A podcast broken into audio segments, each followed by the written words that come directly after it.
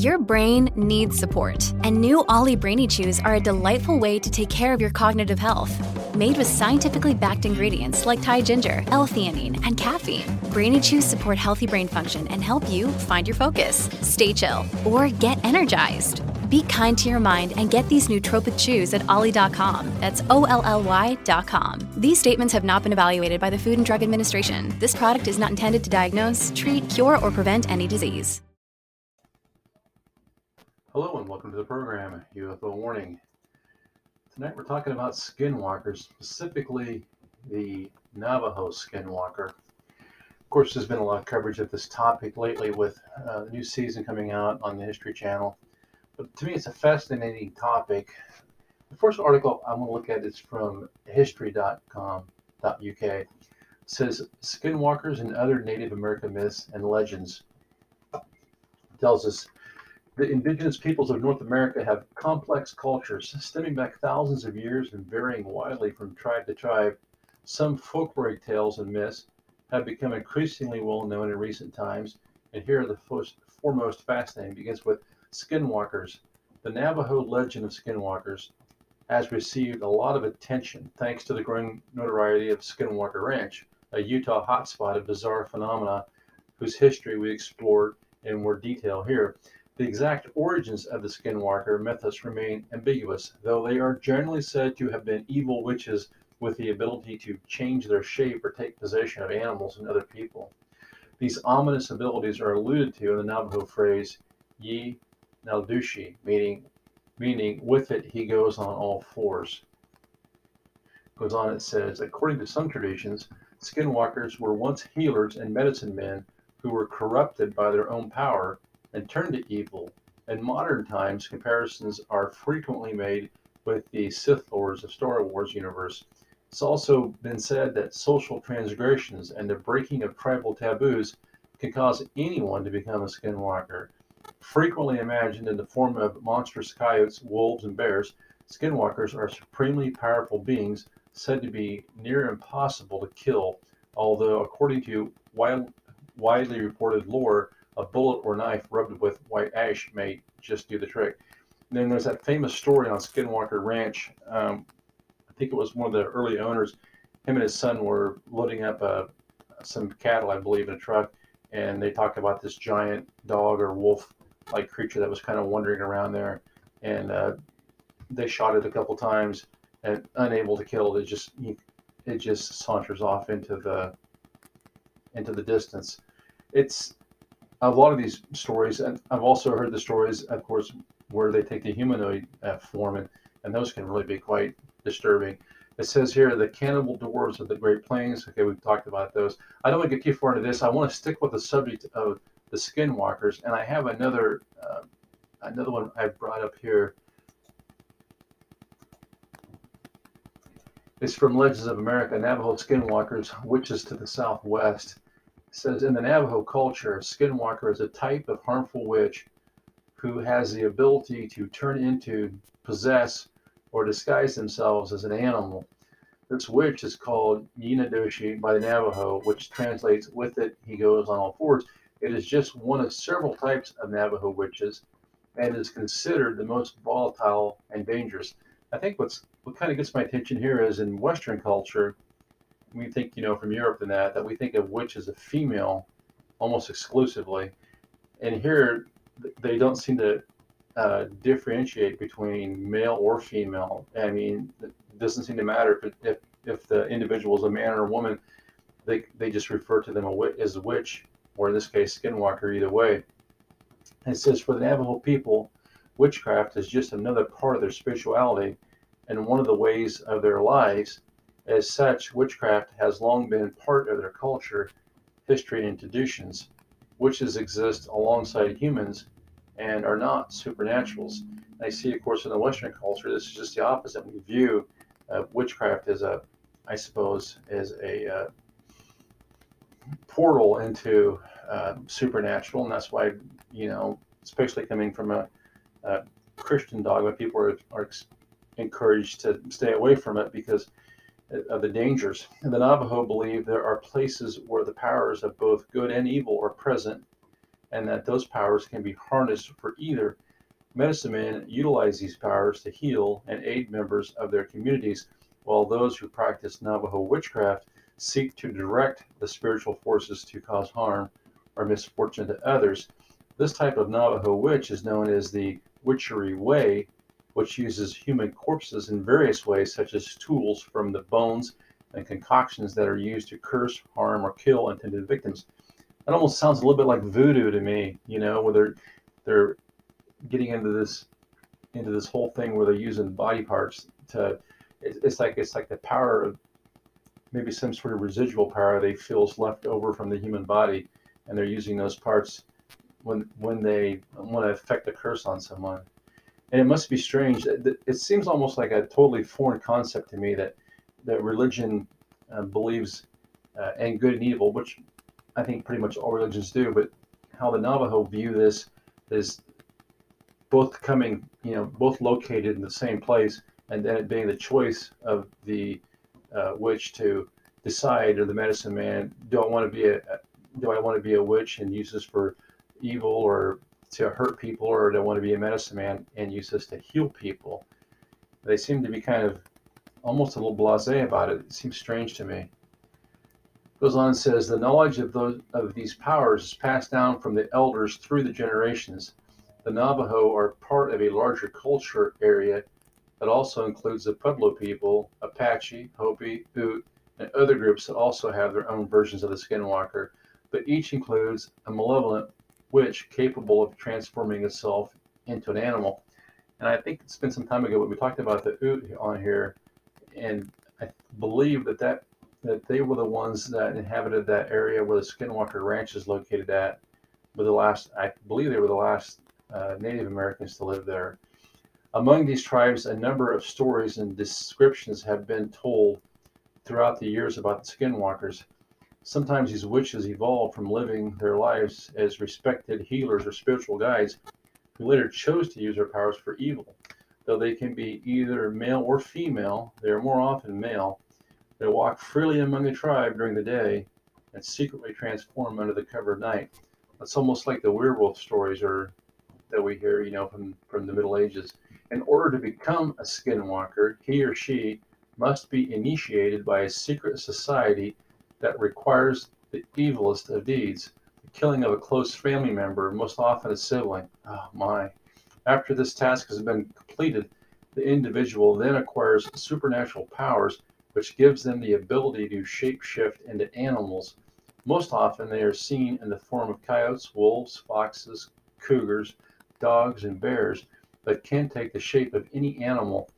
They then wear the skins of the animals they transform into, hence the name skinwalker.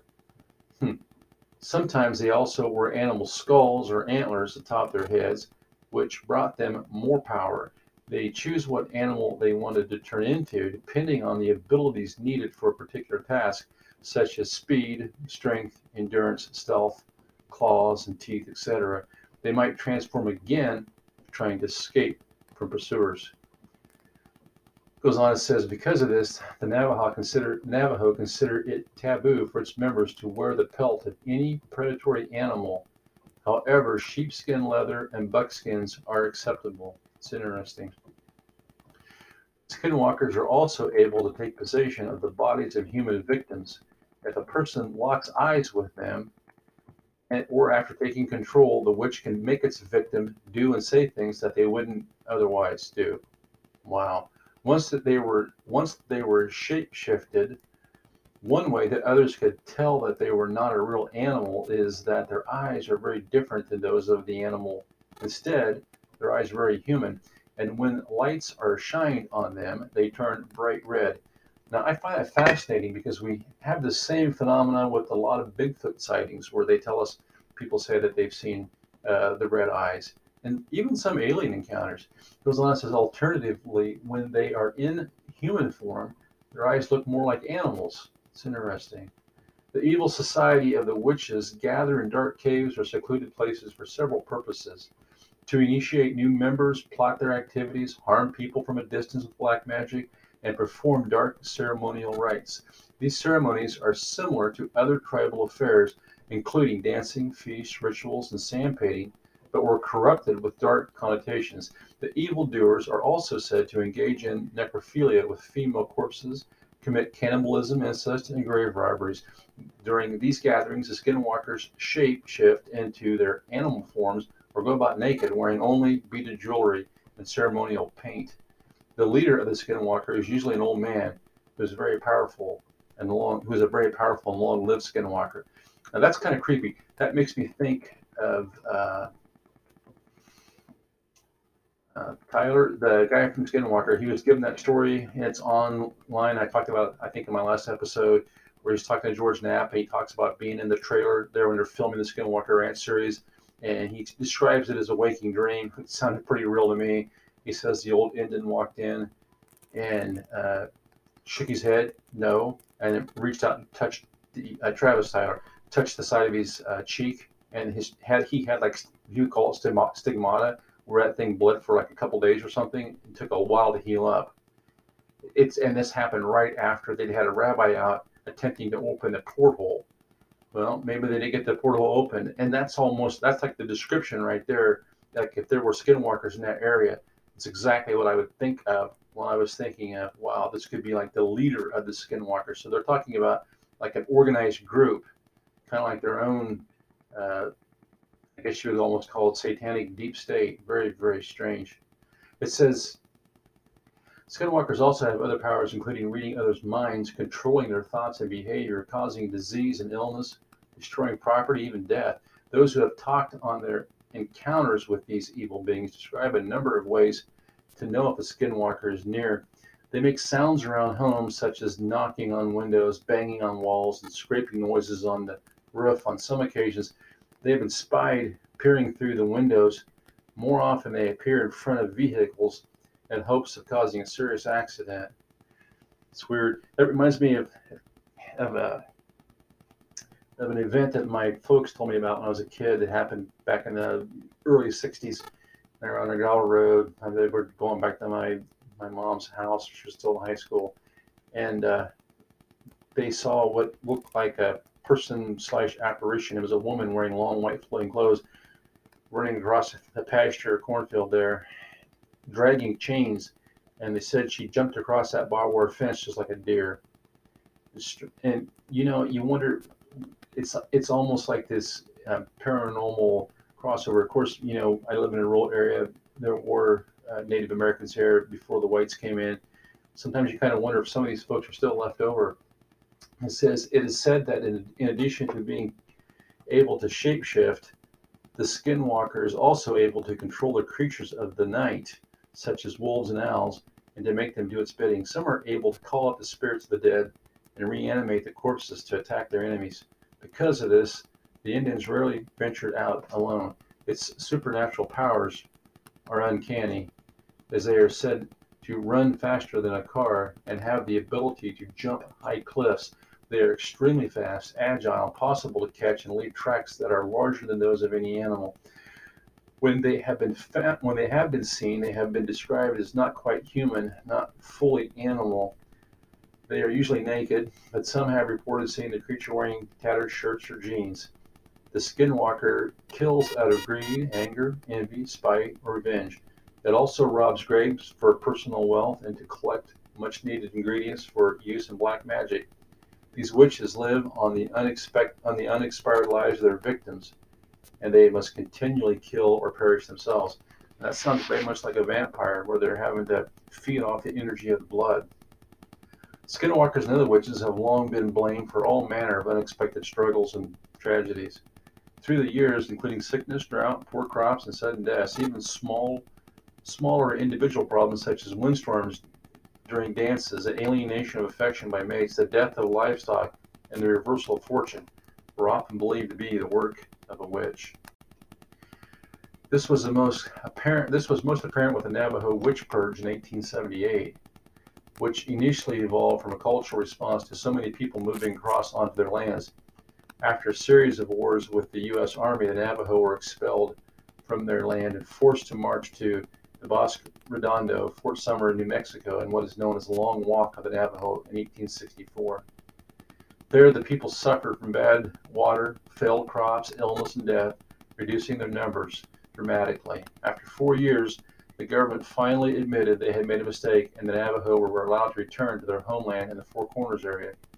During these years, many of the tribe's members were said to have turned to shape-shifting to escape the terrible conditions. In the meantime, the rest of the tribe were convinced that, that their gods had deserted them. Once the people had returned to the homeland, their conditions improved, but the dreaded skinwalkers, for whom they blamed for their years on the bleak reservation, were still among them. Accusations of witchcraft and the hunting of the skinwalkers began. When someone found a collection of witch artifacts wrapped in a copy of the Treaty of 1868, the tribal members unleashed deadly consequences. The Navajo Witch Purge occurred in 1878, in which 40 Navajo suspected witches were killed in order to restore harmony and balance for the tribe. Today, most of the tales of sightings of these witches do not include death or injury, but rather are more trickster like. Numerous people have told stories of swift animals running alongside their vehicles, matching their speed. After a short period, however, they run off into the wilderness. Along the way, these animals sometimes turn into a man who sometimes bangs on the hood. Another story tells of a man who was making repairs on an old ranch home. When he began to hear loud laughter coming from the nearby sheep pens, thinking he was alone, he went to investigate and found all the sheep but one huddled in one corner of the pen. However, there was a lone ram separated from the group that was standing upright and laughing in a very human manner. Wow. After the man locks eyes with the ram, he sees that his eyes are not that of an animal, but very like a human's. The animal then casually walked on all four legs. Some say they have seen them running through the, the night, sometimes turning into a fiery ball, leaving streaks of color behind them. Others have seen angry looking humanoid figures looking down on them from cliffs, mountains, and mesas. He says says some in the 18 in the 1980s, one of the most notable events occurred when a family was driving through the Navajo reservation, and they slowed to make a sharp curve. Something jumped from the ditch. It was described as black, hairy, and wore a shirt and pants. A few days after this event, at their home in Flagstaff, Arizona, the family was awakened to the sounds of loud drumming and chanting. Outside their home were three forms of dark, three forms of men outside their fence. However, these shadowy creatures were seemingly unable to climb the fence and soon left. It's another one of those situations where it's almost like it's two parallel realities or universes just side by side. They're there and we're here. We can see them, but we can't contact them, which I don't know why you'd want to. These events have occurred in the Four Corners area southwest of Colorado, southeast of Utah, northeast Arizona, and northwest New Mexico. In the 1990s, a ranch in northeast Utah, far away from the far away from the Navajo reservation, became the partial focus of the skinwalkers called the Sherman Ranch, the Skinwalker Ranch, and the UFO Ranch. This place has a history of UFOs, aliens, cattle mutilations, and crop circles. Located near the Ute Indian Reservation, these people have long thought that the Navajo put a curse on their tribe in retribution for many perceived transgressions and since then the skinwalkers have plagued the Ute people. That's interesting. I've heard several. I've heard similar stories among uh, the Cherokee, how when they were had the forced march from uh, with Georgia and South North Carolina and all that, that some of the people were angry at the other people because they said that if they had immigrated with the whites, this wouldn't have happened. But because they had chose to stay uh, independent tribe uh, and I think they even uh, warred against the whites in the War of 1812. That this is why they were they were being driven on this reservation and lost their homelands. And so there was this great division about uh, why decisions had been made the way they'd been made, and how they could have been done different, and how this could have been avoided. And out of all that, uh, all of that friction, and all that uh, angst, this whole skinwalker culture had evolved among the Comanches, and there was just all this uh, anger and regret. A very kind of a sad thing, really. Goes on, it says, witchcraft represents the antithesis of Navajo cultural values and is not tolerated. They work to avoid it, prevent it, and cure it, and cure it in their daily behaviors. However, when it exists, their laws have ways Their laws have always said that when a person becomes a witch, they have forfeited their humanity and their right to exist, so they should be killed. Sounds like pretty serious business to me. However, skinwalkers are notoriously hard to kill, and attempts are usually unsuccessful. Trying to kill one will often result in the witch seeking revenge.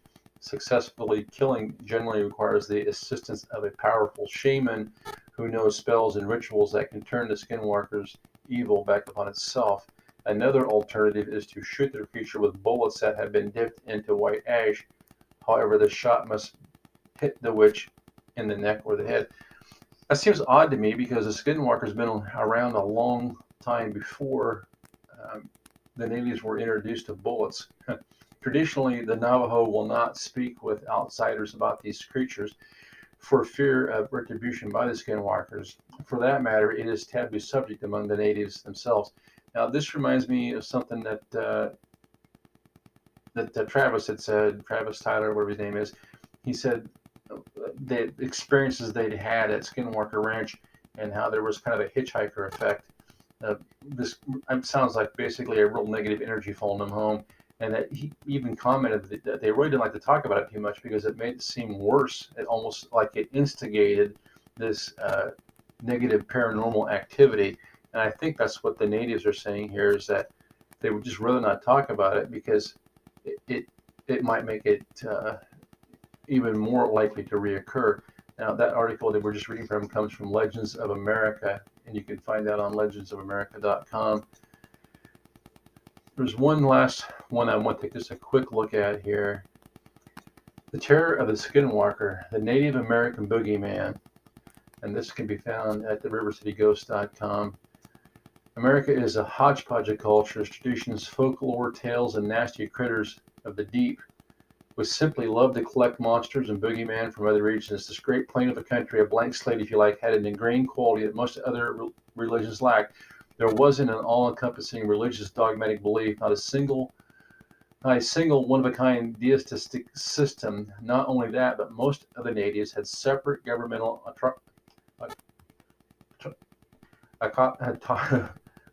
autocracies. Each tribe had their own gods, their own trade unions, their own political echelon. There was no empire, no Ottomans, no Brits, no Spaniards, nothing. Just small, roaming, sometimes nomadic people.